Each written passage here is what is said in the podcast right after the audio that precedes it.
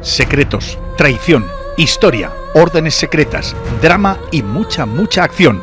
Eso es lo que descubrirás en The Hears, Los Herederos, la nueva novela histórica de John Wolf, que está cosechando grandes críticas entre los lectores.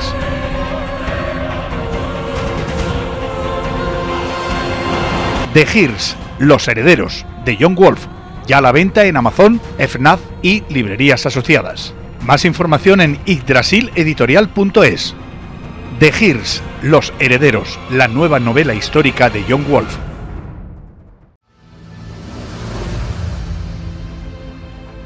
¿Te gusta la novela histórica? ¿Eres un apasionado del Código da Vinci? Entonces debes conocer Codex Magdala, la novela que está dando que hablar y que muchos comparan con la obra de Dan Brown, basada en documentos y lugares reales, demonios, la ley judía, Reims-les-Châteaux, la Catedral de Jaén, los Caballeros Templarios y un obispo insepulto. Se dan la mano para crear Codex Magdala, escrita por John Wolf. Adéntrate en Codex Magdala y juzga después. Ya disponible en codexmagdala.es y en Amazon.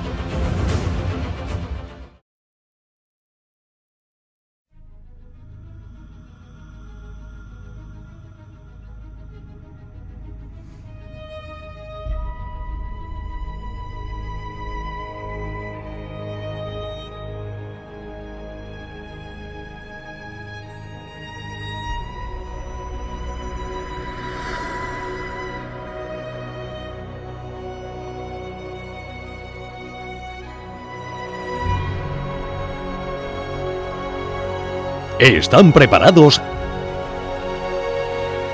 Ahora comienza Invicta Historia. Con John Wolf.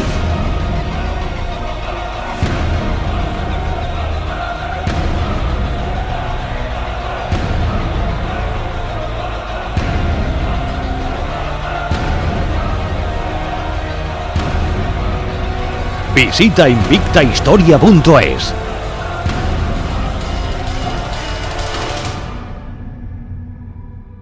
noches y bienvenidos un día más a Invicta Historia.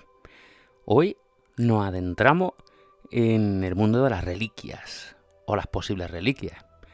Hoy damos la mano a, a dos invitados muy interesantes, uno de ellos sumamente reconocida a nivel nacional por sus novelas, Laura Falcó, la cual ha escrito un libro, La maldición de la lanza sagrada, en la cual nos sumerge en ese siempre interesante y fascinante esoterismo nazi.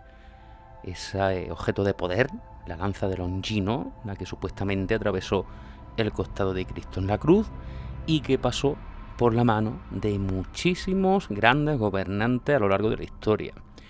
Y esa caída en desgracia que luego tenían una vez que eran desposeídos de ella. Pero aquí en España también tenemos un objeto de poder, o teníamos, mejor dicho, un objeto de poder similar a la lanza sagrada. Hablamos de la espada de San Pablo en Toledo, la cual causó la fascinación nada más y nada menos que del dictador Francisco Franco. Y hablaremos con Francisco José Rodríguez Gaspar, un periodista de, de la Tribuna de Toledo, el cual ha escrito un libro sobre la historia de ese objeto que de verdad es sumamente interesante y bueno, descubriremos un poquito más si realmente podemos estar ante la espada que decapitó a San Pablo en Roma eh, cuando el emperador Nerón o no. Bienvenido a la lanza sagrada y la espada de San Pablo, aquí en Invista Historia.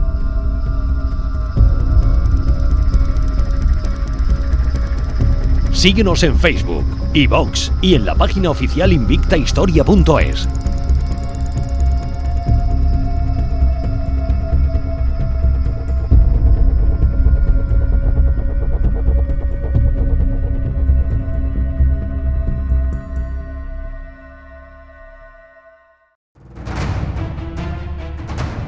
Visita invictahistoria.es.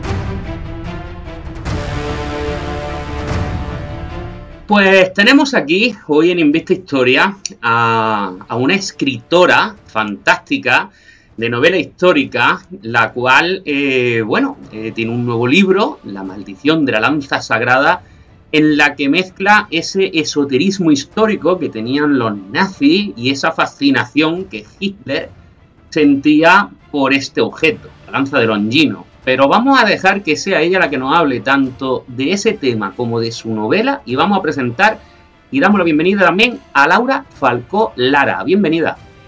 Muchísimas gracias por eh, contar conmigo y es un placer estar con vosotros.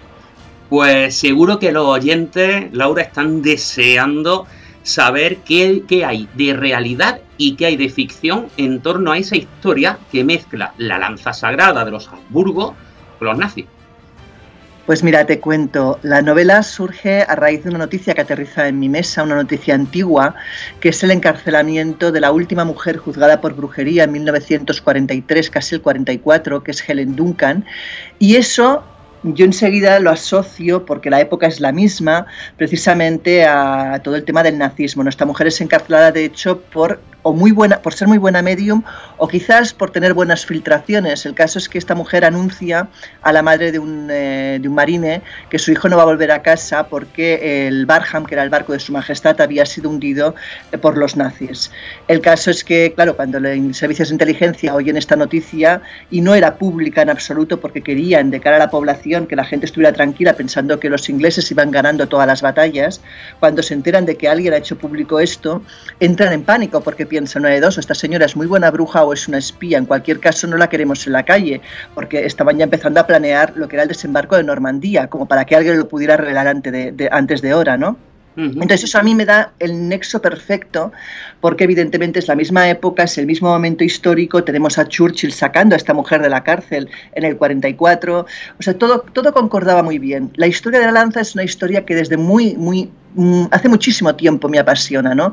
Toda esa obsesión esotérica, esa persecución de los objetos, eh, de las reliquias, sobre todo eh, por parte de los nazis, eso es una parte de la historia francamente fascinante.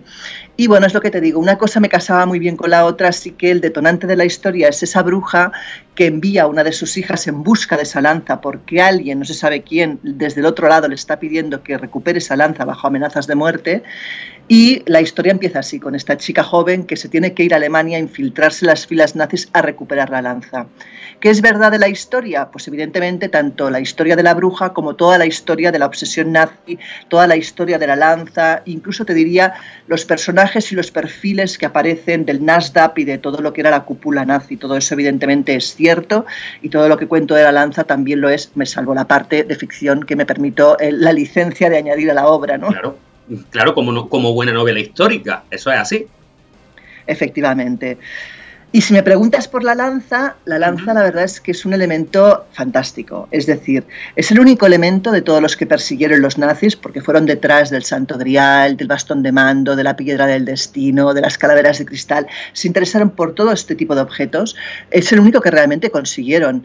Hitler se enamora de él en 1912, cuando como joven pintor viviendo en Viena tiene acceso al, al Museo de los Augsburgo. Él ya conocía la historia de la lanza por su ópera favorita, la ópera de Wagner, Perifrasal, pero en ese momento entra con un joven amigo que además era judío, curiosamente, al museo, la ve en persona y queda prendado de ella. Él le dice a su amigo que esa lanza algún día tiene que ser suya. Y de hecho, cuando en 1938 anexionan Austria al, al imperio nazi, él le pide quedarse una hora solas con la lanza y sale de, ese encuentro con ese elemento sagrado diciendo que él es la reencarnación del Andulfo de Capua, un señor feudal que en su momento fue propietario de la lanza. Hasta ese punto llega su locura y su delirio. Claro, eh, muchos se preguntarán qué es y por qué la lanza se considera sagrada. Bien, la lanza es un elemento que Caius Longinos, que era un centurión romano, cuyo nombre es una discusión también porque coincide con el nombre de uno de los asesinos de César, con lo cual cabe pensar que igual el nombre no es real. En cualquier caso, sí que hablamos de un eh, centurión romano. Este hombre eh, era un viernes, los viernes eran los días que verificaban que todos los ajusticiados estuvieran ya muertos, porque era impensable que el sábado tuviera algo alguien agonizando, el sábado era el día santo, y por tanto no se podía tener a ningún eh, ejecutado ahí todavía eh, eh, muriéndose, con lo cual aquellos que seguían vivos les destrozaban las rodillas para acelerar la muerte y los que pensaban que estaban muertos verificaban, pues como en el caso de Jesucristo, clavando la lanza. El caso es que al clavarle la lanza a Jesucristo brota de su costado una mezcla de entre sangre y agua o plasma, que salpica los ojos de este hombre de callos longinos que sufría hacía años de cataratas y estaba prácticamente ciego. Y este hombre recupera la vista convirtiéndose al cristianismo automáticamente. El caso es que es a partir de ese momento que se considera que esta lanza, pues al haber tocado la sangre de Cristo y haber producido un milagro, se considera que es a partir de este momento que la lanza se convierte en un elemento sagrado, un elemento cuya leyenda dice que quien la sostenga en sus manos sostendrá el destino del mundo y quien la pierda puede perder hasta la vida con ello. Claro. Y la ha tenido incluso Carlomagno y otros grandes conquistadores. Aquí la historia, la historia es que hay tres posibles lanzas. Tenemos la del Vaticano, que fue la que en su momento estuvo custodiada en París y que de ahí pasó al Imperio Bizantino después de estar perdida varios años y que luego fue regalada al Papa Bonifacio eh, por un eh, tirano bizantino que le interesaba que su hermano no volviera a su país porque evidentemente le podía eh, cuestionar el trono. A cambio, el Imperio Bizantino regala esa punta de lanza al Vaticano, a Roma. Esta es una de ellas, pero no sabemos su fecha porque de hecho el Vaticano, como siempre, no deja hacer pruebas, no sea caso que le digan que lo que tiene es falso. Lógico. Claro, no, eh, eso eh, yo creo que aprendieron la lección con la sábana santa, ya no han querido volver a probar suerte. Sí. Eh, la segunda, que para mí es la menos posible, es la que está en Armenia, porque de hecho no tiene la forma típica de una lanza romana y parece cuestionable, aunque la fecha pueda coincidir. Y la tercera es esta, la de Viena, que es la que ocupa mi historia. ¿no? La de Viena es la que tiene la cronología más interesante, porque como bien decías, ha pasado por eh, desde el emperador Constantino hasta por Carlos Martel, Magno, Barbarroja, hasta llegar al mismísimo Hitler. La deseó desde Napoleón hasta Carlos V. Si vais al Prado podéis ver un cuadro de Carlos V pintado por Tiziano, donde se hace pintar con la supuesta lanza, que nunca la tuvo evidentemente, pero precisamente para demostrar su poder y su lucha contra los herejes. O sea, hasta ese punto llega el deseo de muchos grandes monarcas de tener esa lanza, porque es verdad que todos aquellos que la tuvieron fueron grandes luchadores, grandes emperadores, consiguieron ganar muchísimas batallas, pero también es cierto que muchos de ellos, empezando por Carlomagno y continuando por Barbarroja, tal como la perdieron, acabaron muertos y perdiendo todo su imperio. Con lo cual la maldición, si creemos en ello, pero parece que se cumple, ¿no? Claro, y... Bueno, no, no, entonces tal como te decía, pues eh, es en 1912 que Hitler se enamora de ella, pero en el 38 cuando realmente consigue llevársela hasta Nuremberg. Una vez allí la pone en la Catedral de Santa Catalina, que es donde había estado hacía muchos años custodiada, de hecho reclama desde, desde Nuremberg la posesión de esa lanza para hacer todo un poco más oficial y menos, eh, que parezca menos un robo.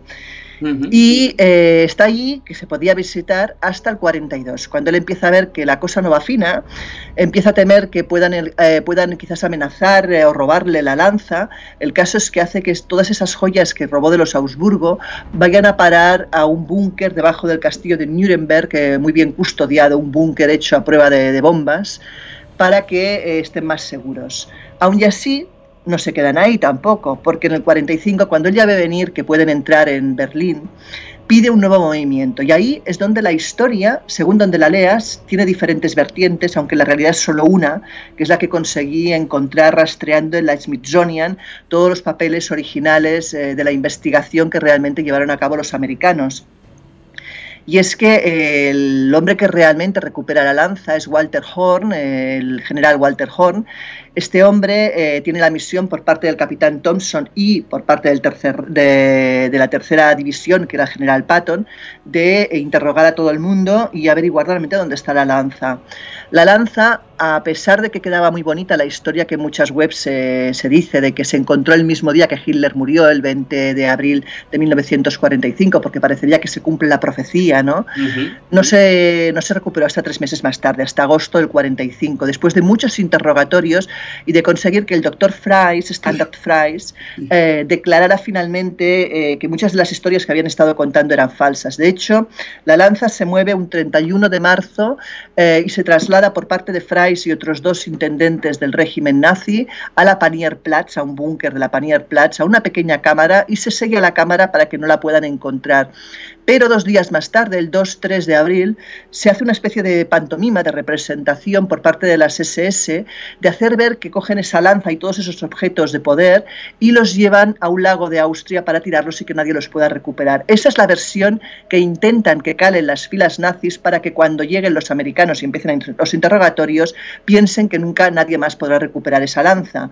Pero al final Fries, me imagino que no, después de interrogatorios no demasiado sutiles, acaba volcando la verdad y acaba diciendo que está en la Panierplatz. El caso es que en agosto del 45 eh, el señor eh, Walter Horn, acompañado del capitán Thompson y de esos tres alemanes que pues, acabaron eh, confirmando la historia, bajan a la Panierplatz y recuperan esos cinco elementos, dígase la lanza de Longinos, la espada de San Mauricio, la corona imperial, el orbe y el céretro, que son los cinco objetos que se habían hecho guardar en la Panierplatz. Eh, otra de las cosas que también está mal en la historia o, mal explicada en muchos sitios, quizás por esa falta de, pues, de información, porque también te digo que a mí me ha costado encontrar la información correcta. No fue Patton quien devolvió esa lanza a Austria. Patton muere el 21 de diciembre del 45 tras un supuesto accidente de coche. Digo supuesto porque se cree que pudo ser un atentado, ya que Patton llegó a ser muy incómodo para las filas americanas por su digamos, su lengua viperina contra los rusos y contra todo el mundo, porque se metía con todo el mundo. Dicen que se lo cargó la OSS, que era la antigua CIA. Pero bueno, el caso es que este señor muere el 21 de diciembre del 45 y la lanza no se devuelve hasta eh, enero del 46. ¿Quién la devuelve? Pues nuevamente, rastreando en la Smithsonian encontré el vídeo original donde podemos ver al capitán, eh, precisamente al, al, a Walter Horn, acompañado de Omar Brayley, eh, de, Ralph Stanley y de Nugget, seguramente. Más o menos tuve que hacer casi un cluedo para ver quién era quién en las imágenes. Pero yo creo que son estos cuatro personajes los que van hasta Viena a devolverla. Claro, y... Sin embargo, tenemos una nueva incógnita, que es que la lanza de Viena... Claro. Dime, la lanza de Viena se hace una prueba cuando llega, se la desmonta, se desmonta sus hojas donde pone que contiene el clavo de Cristo, esas hojas de plata y oro que la recubren, y se le hace la prueba del carbono 14 a aquellas piezas que se la puede hacer, porque no todas las piezas aceptan esta prueba. Y lo que sale en la prueba es que la lanza es del siglo VII. ¿Qué ocurre entonces? Es decir, ¿dónde está la auténtica lanza? Y ahí viene una parte apasionante para mí de la historia que abre muchos caminos. Una serie que quizás es la más, la más lógica de pensar, que la lanza original pues en su momento se destruyó y que solo quedan copias, réplicas antiguas, pero réplicas de la misma. Cosa que ha pasado con muchas reliquias y sería quizás una versión bastante creíble. La segunda versión, que fuera la del Vaticano, estarían encantados, pero como no dejan hacer pruebas, pues tampoco lo vamos a saber nunca. Claro, es lo que tiene el Vaticano. Claro, exacto. Y la tercera, que es la opción más novelesca, apasionante y también inquietante, es la que cuenta el doctor Howard Bauchner, un coronel retirado del ejército de los Estados Unidos, que dice que estuve hablando eh, nada más y nada menos con un tripulante del U-Boat, un supuesto capitán, quien afirmó tener pruebas y le enseñó de hecho tanto fotografías como documentos de la época, donde afirma que esa lanza ni tan siquiera estuvo en Nuremberg, que Himmler hizo hacer una réplica exacta, que es la que estuvo en Nuremberg y luego en la Panierplatz, que la auténtica se custodió en Castillo de Bebelsburgo para rituales eh, satánicos, nada más y nada menos. Madre mía y que Hitler, cuando vio que iban a invadir Berlín, la hizo salir del país eh, por parte del coronel Maximilian Harman y llevarla a la Antártida, donde sí que es cierto que hicieron cosas que nadie bien, bien sabe qué es lo que hacían los nazis en la Antártida. Bueno, pues el caso es que dice que la llevaron a la Antártida que este señor volvió en el 79 para recuperarla y para devolverla a Europa, para que una especie de orden secreta montada en su momento por Himmler de custodios de la lanza se quedaran con ella hasta que llegara el Cuarto Reich. Dios quiera que eso no sea cierto. En cualquier caso, la versión es preciosa y apasionante. De hecho, este hombre, el coronel Bauchner, dice que después de hablar, interrogar a varios altos mandos de la época, tipo, eh, por ejemplo, el líder de las juventudes hitlerianas, Arthur Achman, todos confirmaron esta versión. Así que, a saber dónde está la lanza. Madre mía, madre mía, si le faltaba algo a los nazis, ya tan solo le faltaba precisamente rito satánico, el tema esotérico, etcétera. Y la cosa está en que incluso eh, no se quedaron ahí, ¿verdad, Laura? Eh, teníamos a Himmler buscando incluso el, Grial en, Montserrat, la montaña de Montjuïc o Montserrat, ¿no? Efectivamente, estuvieron en Montserrat buscando el Santo Grial y la Mesa de Salomón.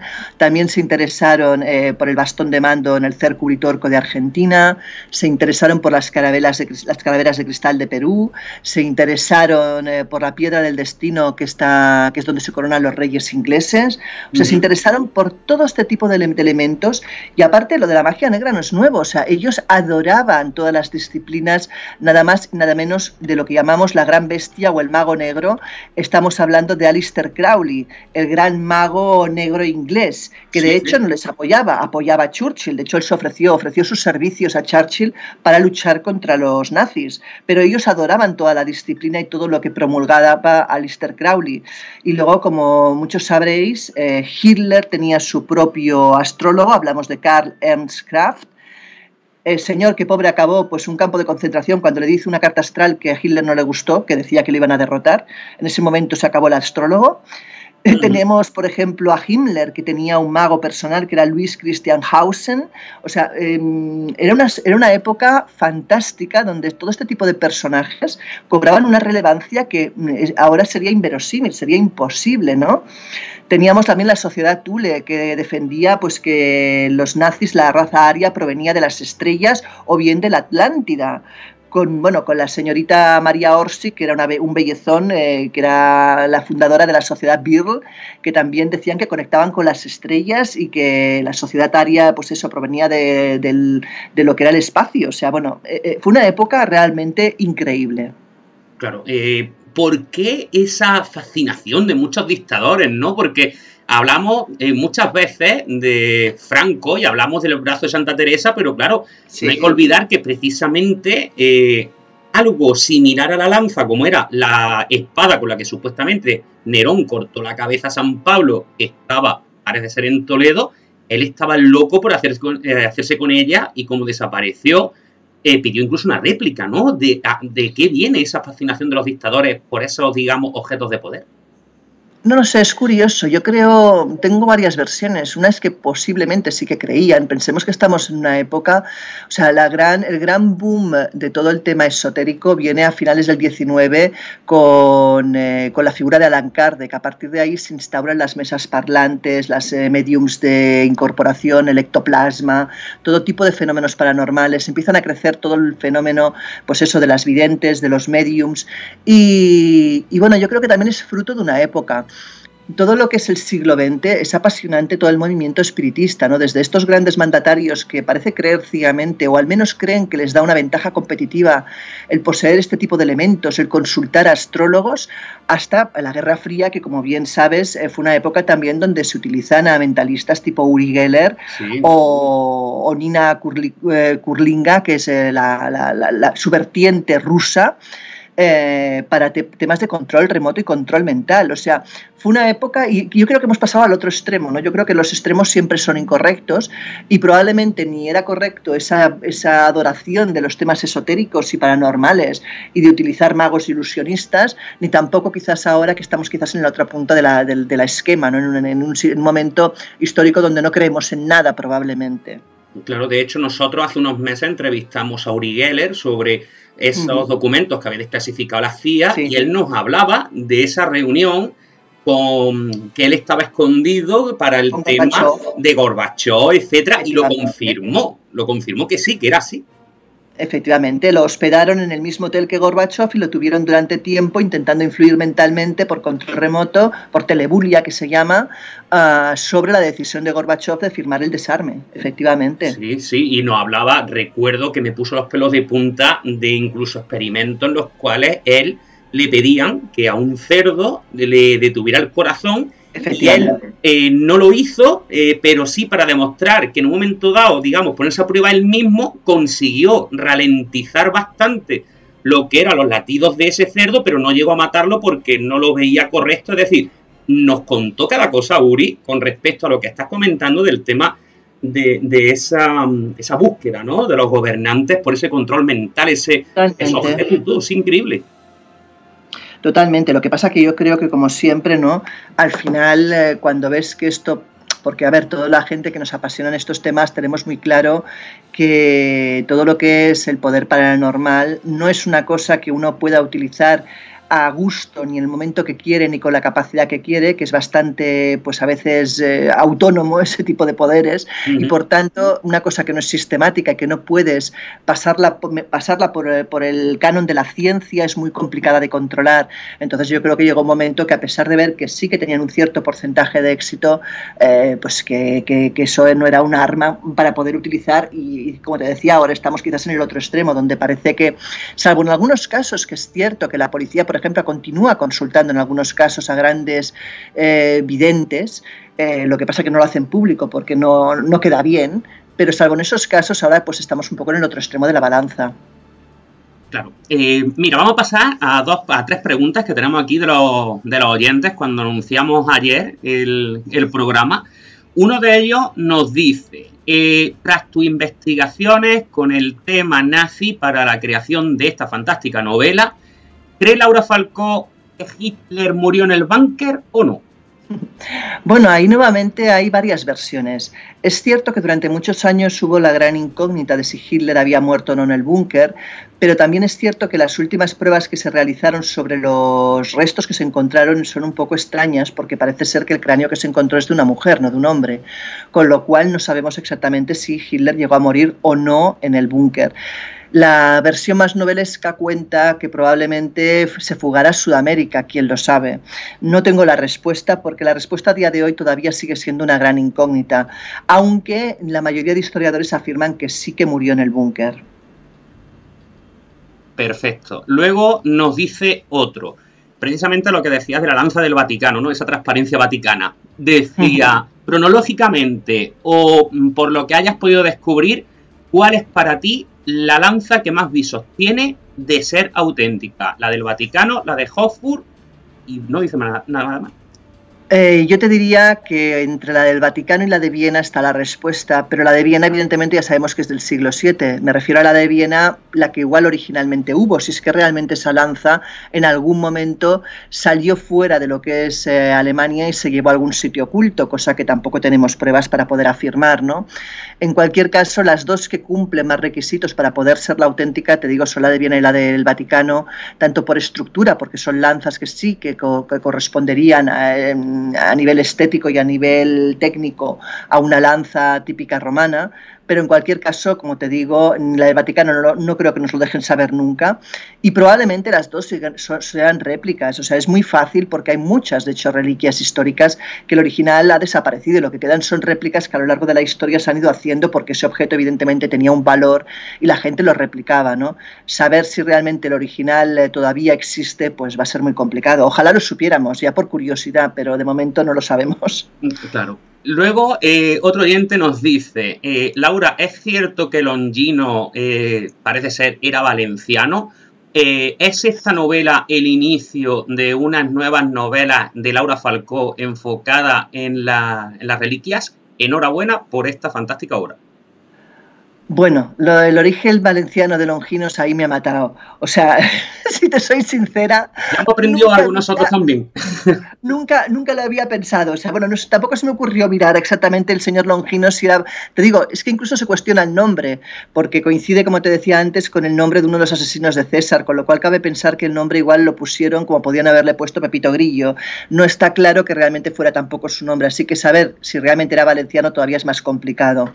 Pero. Y respecto a la segunda pregunta, eh, no sé si una saga de búsqueda de reliquias, pero sí que tengo claro que las dos novelas con las cuales me he sentido más cómodas es esta y la anterior que fue, bueno, la anterior de este estilo, que fue La Última Llamada, que también tiene ese punto Indiana Jones, ¿no?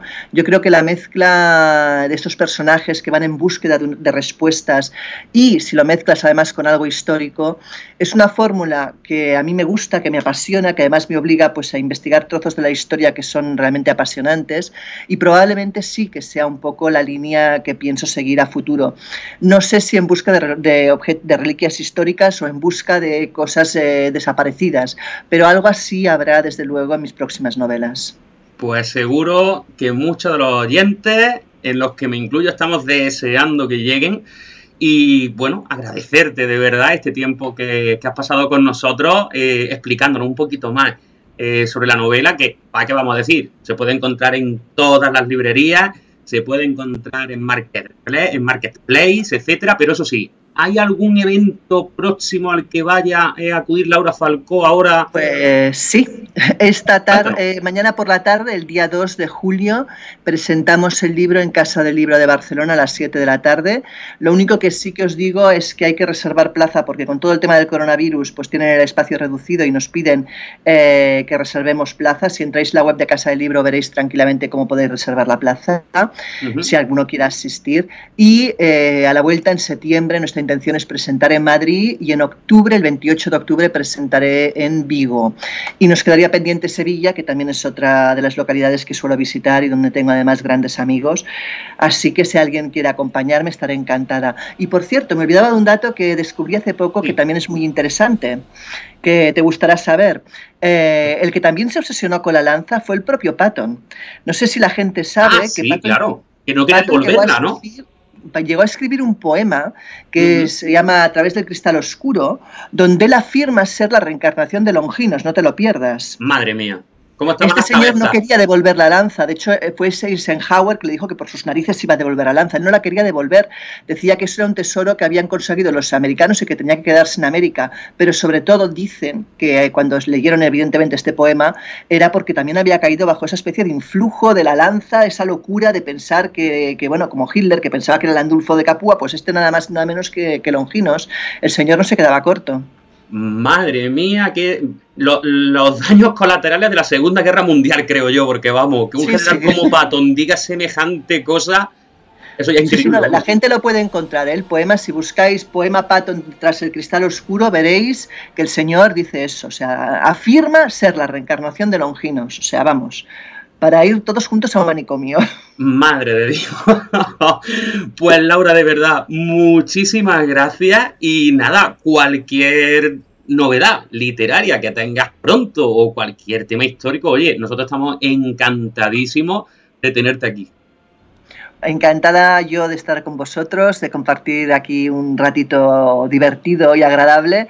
Y nada, y muchas gracias por invitarme. Pues nada, hasta muy pronto. Chao.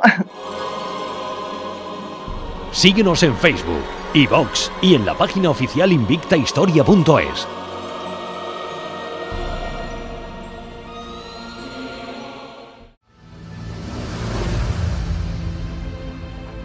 ¿Te gusta la novela histórica? ¿Eres un apasionado del Código da Vinci? Entonces debes conocer Codex Magdala, la novela que está dando que hablar y que muchos comparan con la obra de Dan Brown basada en documentos y lugares reales, demonios, la ley judía, Reims-les-Châteaux, la Catedral de Jaén, los Caballeros Templarios y un obispo insepulto. Se dan la mano para crear Codex Magdala, escrita por John Wolf. Adéntrate en Codex Magdala y juzga después. Ya disponible en codexmagdala.es y en Amazon.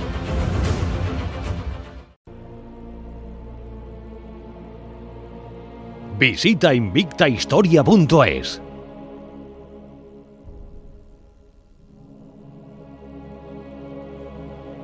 Bueno, acabamos de hablar de la lanza sagrada con, Laura Falcó y tenemos que venir aquí a nuestro propio país. Hay gente que no sabe eh, o no conoce todavía, y mira qué interesante, que aquí nuestro generalísimo, como le llaman algunos, pero el dictador Francisco Franco, también tenía obsesión por un objeto de poder muy, muy similar a esa lanza de Longino, y ese objeto estaba en Toledo. Pero no vamos a ser nosotros quien cuente esta increíble historia de nuestro, de nuestro propio país. Vamos a hablar con Francisco José Rodríguez Gaspar. Él es periodista de la Tribuna de Toledo y autor del enigma de la espada de San Pablo. Bienvenido a Invista Historia, Francisco. Eh, muchas gracias a ti por invitarme. Eh, bueno, eh, como decía, es una historia fascinante y resulta de que hay mucha gente todavía que desconoce, digamos, la historia de esta espada, ¿no es así? Pues sí, es una historia increíble y es una historia que había caído en el olvido. Eh, es, una historia que incluso aquí en Toledo eh, ya solo era recordada por los más mayores, con un halo de, leyenda, de lo que yo llamaría una leyenda urbana, sin saber muy bien si era verdad o mentira. Y yo me, encuentro con ella de casualidad. Eh, como bien has dicho, trabajo en un periódico local de aquí de la ciudad de Toledo, La Tribuna, y, bueno, muchas veces es complicado poder llenar las páginas de, un diario local y, es bueno bucear en la hemeroteca buscando pues, eh, reportajes, ideas y tal. Entonces, haciendo un poco labor de, hemeroteca, buscando curiosidades de, tiempos pasados, eh, me saltó un, titular tremendo en las páginas eh, del periódico La Alcázar, en una edición local del periódico La Alcázar aquí en Toledo, que en portada, a, tres columnas, en la tipografía más grande de toda la portada, ponía se busca el cuchillo con el que fue degollado San Pablo en el subtítulo ponían en un convento de Toledo. Entonces la, noticia cuenta como, como en 1950, eh, a orden del gobierno franquista, eh, se dispone todo para registrar un, convento que hay en la ciudad de Toledo, que es el convento de las hermanas Jerónimas de San Pablo, en el que la tradición eh, narra que allí se deposita una reliquia que llegó a España desde Italia, a la que se le atribuye la decapitación del apóstol San Pablo. Eh, Franco conocía la historia y la conocía porque él eh, se forma en Toledo, en la Academia de Infantería, cuando la academia estaba en el, edificio del Alcázar. Él llega a Toledo con, 14 años y, cuentan las propias monjas, eh, a mí me han contado, ya no queda ninguna superviviente de, aquella época, pero, les contaban que, ese adolescente franco, como muchos compañeros cadetes suyos, pues acudían al convento porque era tradición eh, rezar y adorar a la espada. Eh, Franco, en concreto, cuentan las monjas que pasaba muchas horas eh, rezando ante esta reliquia. ¿Qué pasa con la reliquia? Que al estallar la, guerra civil, el convento es asaltado por, un grupo de milicianos y se produce un saqueo y la muerte del sacerdote y de otras personas. la espada cuenta la tradición popular que fue rescatada por el demandadero del convento, la persona que les hacía los recados a las monjas. El demandadero cuentan que en un momento dado eh, se asusta y coge una escopeta vieja que tenía y la espada y las tira a un pozo, un pozo del convento. Eh, esta es la historia que se va contando y por eso en 1950 eh, Franco, que conoce la historia, que recuerda la espada, organiza la búsqueda de la espada de San Pablo y, pone patas arriba todo el convento. Traga, el, el, convento tiene tres pozos, traga los pozos, mete a los bomberos, al recién creado cuerpo de bomberos de la ciudad de Toledo, mete a los bomberos en, los pozos, los draga, tiran tabiques, buscan en falsos techos, ponen patas arriba el, convento, pero sin éxito. La, la, búsqueda de la espada se sigue durante todo el mes de enero, casi diariamente aparece una referencia de continúan los trabajos, se busca la espada, y un buen día eh, desaparecen y parece que la historia cae, cae en el olvido. Pero Franco sigue teniendo presente la espada y 17 años después, eh, nada más y nada menos, 17 años después, organiza una, una bueno, eh, se da un impulso a la búsqueda de la espada y a comienzo de año empiezan a aparecer titulares diciendo no está todo perdido, quizás se pueda recuperar la espada unos titulares que yo cuando los leía digo, qué, curioso, ¿no? Eh, no estaban apoyados en, nada, simplemente lo dejaban ahí que, se iba a retomar. Eh, en un momento dado también dicen que ha habido un providencial, lo califica la prensa, providencial hallazgo, y es que en el, en el Museo de Santa Cruz, en uno de los museos de aquí de la ciudad, se encuentra un pergamino de un coleccionista toledano que es eh, Francisco Javier de Palomares. Palomares coleccionaba todo tipo de objetos, y los, los dibujaba. Aquí es famoso, por ejemplo, por, porque descubrió un montón de lápidas funerarias árabes y romanas. Tenía una colección de monedas y una colección de espadas. Entonces, Palomares en su época le llamó la atención. Estamos hablando de una espada que la tradición popular dice que llega a Toledo en el siglo XIV, que la trae Gilda Albornoz. Gilda Albornoz es el hombre que conquista, reconquista, mejor dicho, los estados vaticanos, las ciudades italianas, después de que la sede del Vaticano se, se trasladara a Aviñón, a Francia. él, es el que con sus ejércitos, porque eh, Gilda Albornoz era pues, un religioso, pero también era un militar y sobre todo un diplomático. Eh, decían que sus ejércitos iban seguidos de, carrozas cargadas con las llaves de las ciudades que había rendido. Pues a esa figura se le atribuye la llegada de la espada. Eh, yo en, mi trabajo de investigación partí de, tres, de tres ejes. ¿no? Por un lado, la tradición oral, que no se puede demostrar, que es la que dice que Albornoz trae la espada. Por otro lado, la tradición ya puramente histórica, cuando aparece en registros. Yo, por ejemplo, he encontrado eh, ya en el siglo XIV, en 1500, ya hay apariciones en, las primeras. Pedro Alcocer, que es el primer cronista serio de la ciudad de Toledo, eh, ya menciona la, espada como una reliquia antigua. Y lo que hago es continuar, por ejemplo, en la crónica de la Orden Jerónima, ¿sabes? Eh, aparece, aparece referenciada. Hay muchos autores. Yo he llegado a encontrar la, historia de la ciudad de Toledo está relacionada con la historia de la espada. en mi libro empiezo a recopilar información y puedo llegar a personajes que utilizan y hablan de la espada, como por ejemplo Francisco de Quevedo, ¿sabes? Eh, hasta Gustavo Adolfo Becker también, también la cita en uno de sus libros.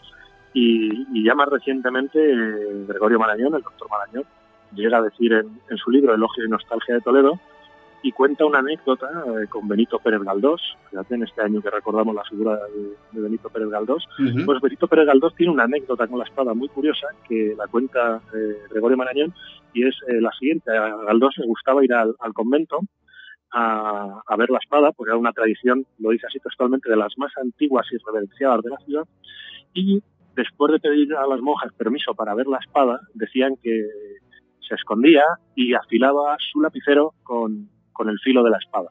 No, sé si el irreverente Galdós eh, quería hacer un guiño o, a lo mejor es que quería imbuir a su lapicero con algún tipo de, poder. De poder divino.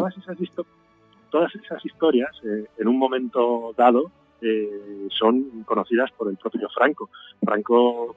Tiene un conocimiento bastante profundo de la ciudad de Toledo. Él es un hombre que, que, Toledo le, atrae mucho. Entonces, cuando confluyen cosas como un arma, una espada relacionada con la ciudad de Toledo, que además es un, elemento militar, ¿no? porque la espada es un, emblema militar, que además tiene una tradición cristiana porque se le atribuye la decapitación de un santo, pues eh, es inevitable establecer paralelismos de, esa extrapolación que hizo Franco, eh, que en la Alemania nazi, por ejemplo, tenía Hitler o Hitler con los, con los objetos de poder.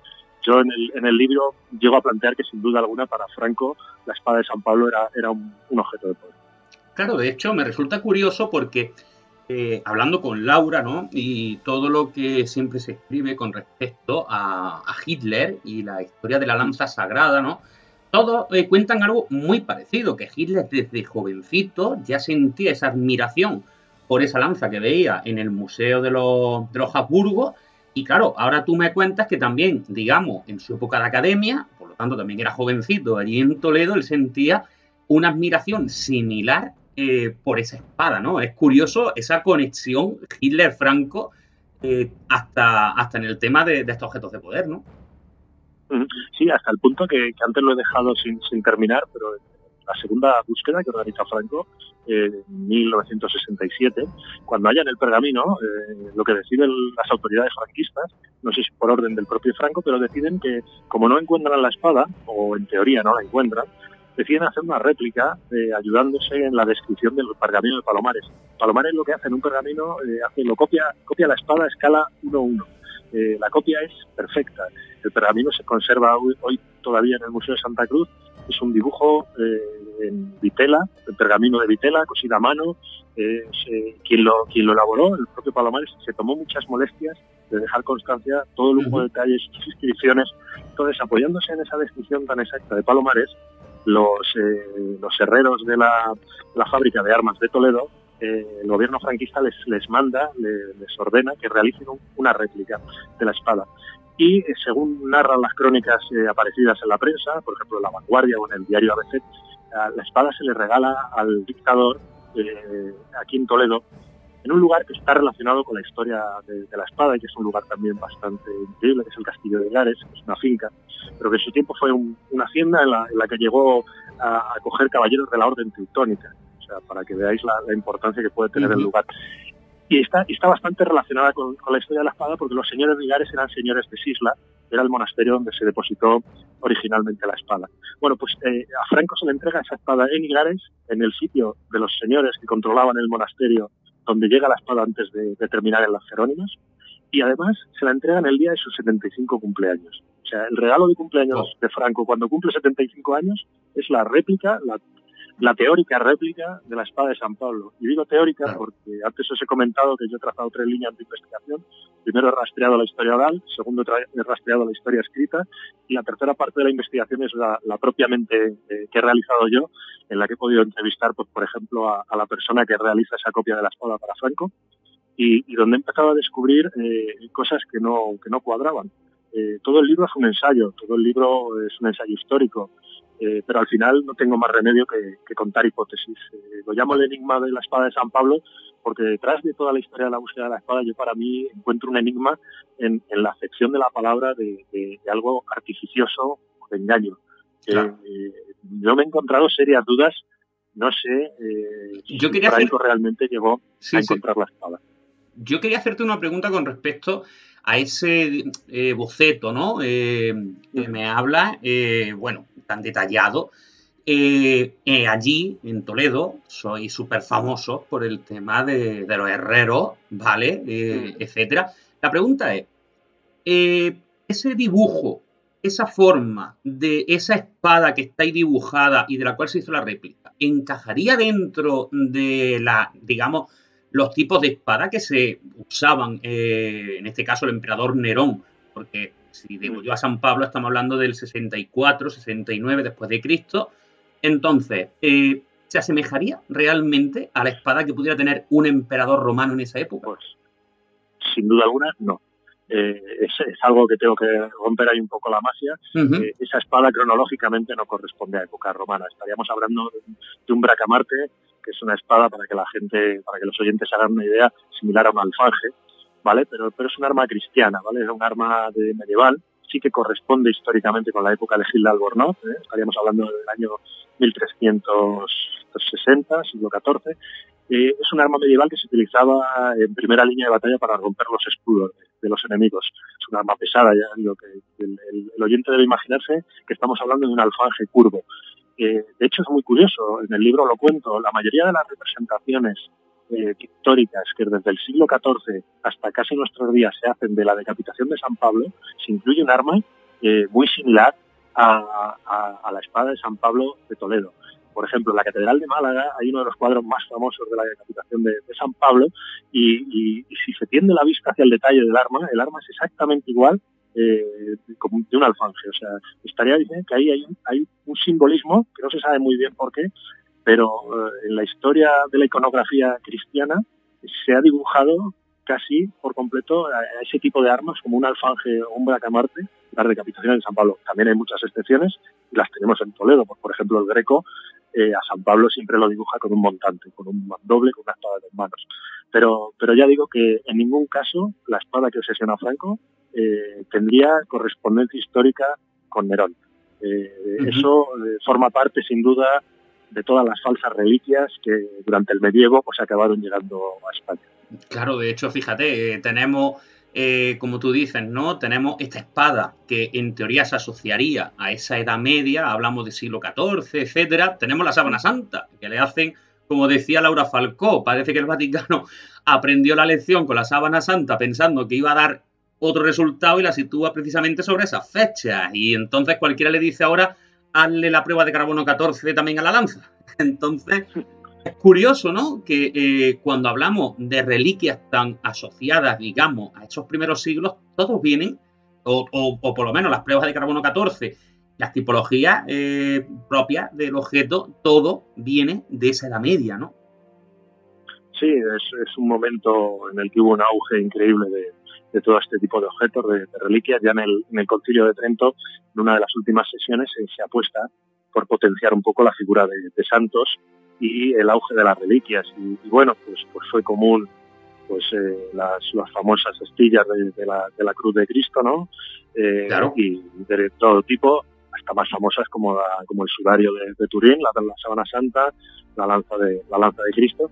Y, y sí, en ese apartado de reliquias eh, podría situarse eh, la espada que decapitó San Pablo, porque eh, yo he llegado a encontrar, los cito en el libro, hasta, hasta una obra de un monje italiano que recorre la península ibérica y cuando se para en Toledo, él conocía la historia de la espada y quiere, quiere verla y, la, y la describe y tal, y, cuenta. O sea, era, eh, la, la, historia de la espada de San Pablo, aunque haya caído en el olvido, en su época está presente en, casi todos los momentos de la historia. Por ejemplo, durante la invasión francesa de Napoleón, las tropas francesas eh, buscan la espada. Van al convento, las tropas francesas en Toledo hicieron un daño terrible. Hicieron más daño incluso que, que la guerra civil en cuanto a destrucción y saqueo. Eh, eh, eh, ellos buscaban reliquias, saquearon las tumbas de los reyes godos, buscaban oro, buscaban cosas. Pues una de sus ansias, además hay, hay un documento en el archivo diocesano de Toledo en el que la madre superiora del convento cuenta cómo han protegido la espada a unas sabiendas de que los franceses fueron al convento buscándola. Entonces, claro, encontrarte ese tipo de documentos y decir cómo este objeto tan importante en su tiempo finalmente cae en el olvido, pues eh, llamaba mucho la atención y por eso pues dije, no, no puedo pasar la oportunidad en una ciudad como Toledo de leyenda y de espadas recuperar un objeto que une ambas cosas. Claro, y hoy en día, eh, no sé, eh, ¿se puede ver alguna de esas réplicas en algún sitio de las que, de las que encargó Franco? Yo, cuando empecé con todo esto, encontré lo que diríamos una réplica que existe en el Museo del Ejército no está ahora mismo expuesta, no la exponen. Eh, se supone que viene procedente de los militares, para eso son muy son muy escrupulosos. Eh, la ficha la ficha de los objetos está en esa. Si, si coges la ficha del objeto, eh, dice que llega procedente del Museo de Santa Cruz y anteriormente llega procedente de fondos de fábrica de armas. O sea, estaríamos hablando de un objeto que viene depositado de la sala de exposiciones de, de la fábrica de armas se deja en el Museo de Santa Cruz porque el Museo del Ejército no se abre en Toledo hasta que se cierra el de Madrid y luego llega aquí a Toledo. No la tienen expuesta, la tienen en sus fondos, hay que pedir permiso para verla. Eh, el lector puede poner en, la web en la última espada de San Pablo y ver un artículo mío de cuando empezaba con estas investigaciones en la que yo la denominé a esa espada precisamente la última espada de San Pablo porque como digo, eh, contaba que a Franco se le hizo otra réplica y esa réplica en teoría no, es de nadie. Eh, en el propio Museo del Ejército creen que es una pieza de prueba. Yo eh, en el libro he ido un poquito más allá, tampoco quiero hacer aquí mucho spoiler del libro, pero logré hablar, logré hablar con el grabador que, grabó los dibujos, porque la espada tiene unos dibujos muy curiosos, quizás lo más curioso del arma, los dibujos y toda la simbología que tiene.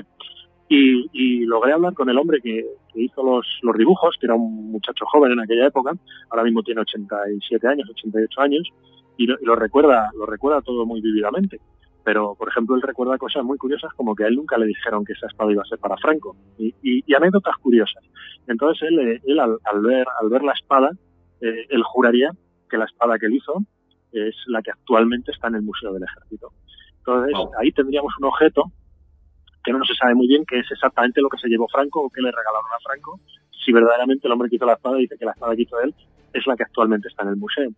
Y luego, eh, ya más recientemente, yo después de encontrarme con toda esta historia eh, y, ver que se había perdido la espada, pues me puse en contacto con uno de los últimos maestros espaderos que queda en la ciudad de Toledo, ¿vale? Y, le presenté el proyecto y le, conté la historia y le propuse el reto de, a partir del pergamino de Palomares, volver a replicar la, espada de San Pablo.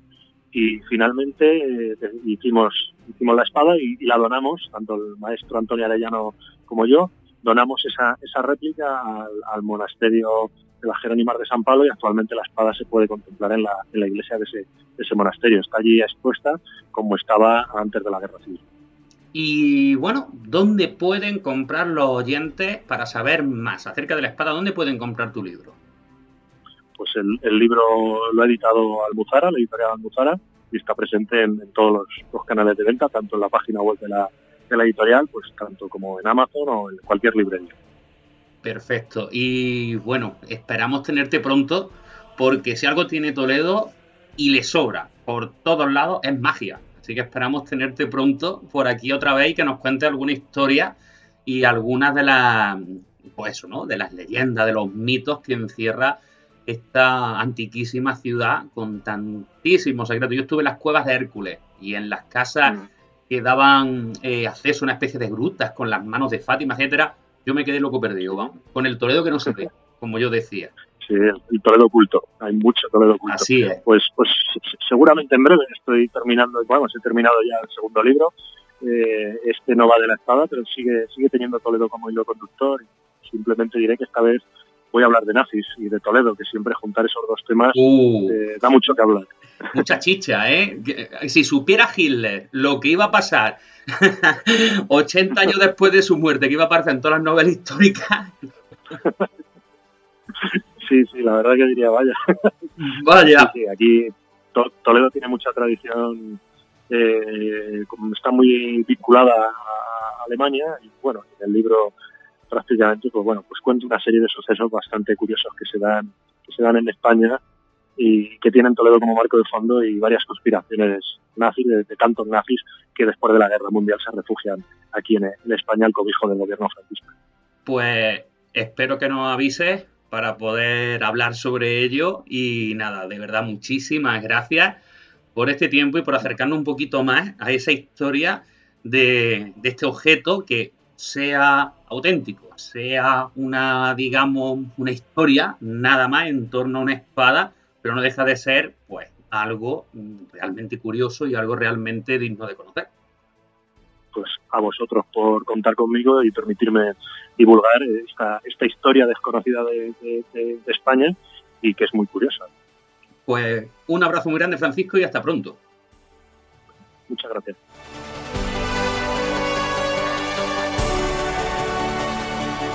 Síguenos en Facebook iVox y en la página oficial invictahistoria.es.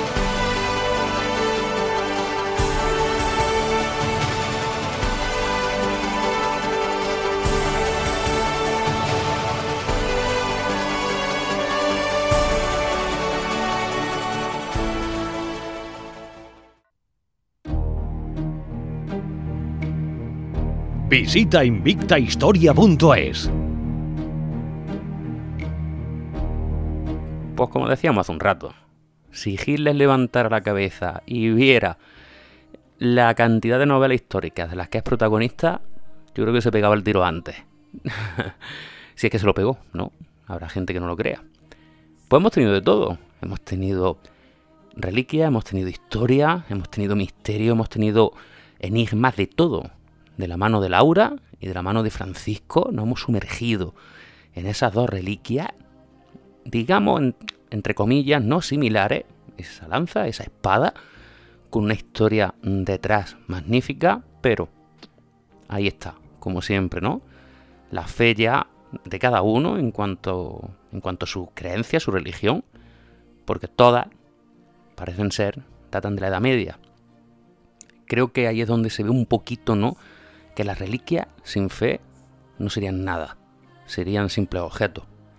Es curioso que se asocie una espada a San Pablo y como nos dice este, este invitado, Francisco José, pues no se corresponde para nada con lo que sería una arma del siglo I en las manos del emperador Nerón. Lo mismo ocurre a lo mejor con la lanza. Es similar a las que se utilizaban en el siglo I, Imperio Romano, pero el carbono 14 habla de Edad Media. Seguramente los creyentes dirán, es que está contaminada, de ahí el carbono 14. Bueno, cada uno que saque la interpretación y crea en lo que quiera. Eso han sido los dos invitados de hoy, fascinantes, y esperamos verles la semana que viene de nuevo, aquí en Invista Historia con más temas que seguro les van a apasionar. Gracias por estar un día más ahí. Síguenos en Facebook iVox y en la página oficial invictahistoria.es.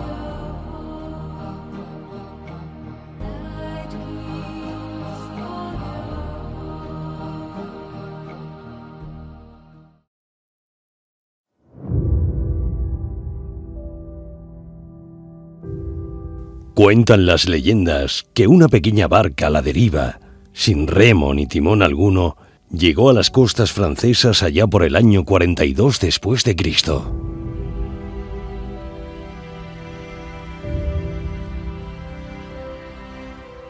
En ella viajaban nueve personas, y entre ellas una niña, de nueve años, llamada Sara.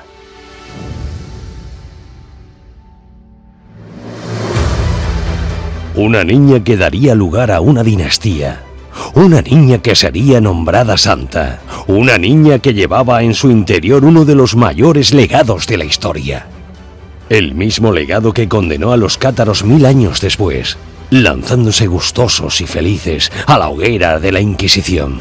Tras observar una fogata en la montaña, indicándoles que su legado estaba a salvo.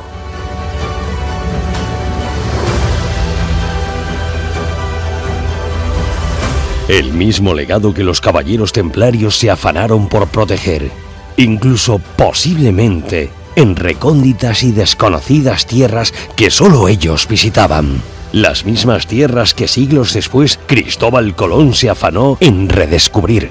Una niña cuyo secreto perduró en la clandestinidad para salvaguardar su integridad y su divinidad.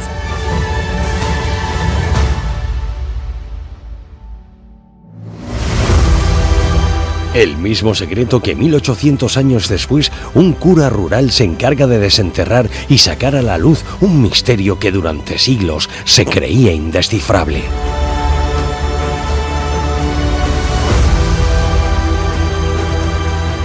Un cura que, tras su hallazgo, reformó la iglesia de su aldea, disparando a quemarropa las tradiciones cristianas preestablecidas. Demonios, niños gemelos, María Magdalena y un recién nacido.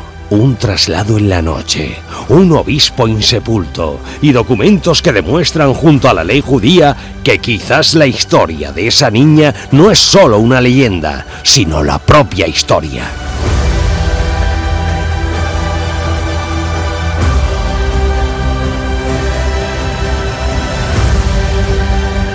Aquí comienza Codes Magdala con John Wolf.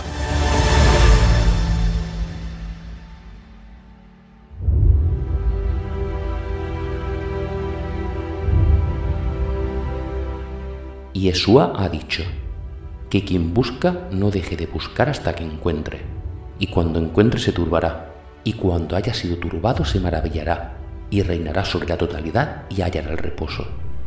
Texto apócrifo de Santo Tomás Dídimo Evangelios del Mar Muerto. Codex Magdala.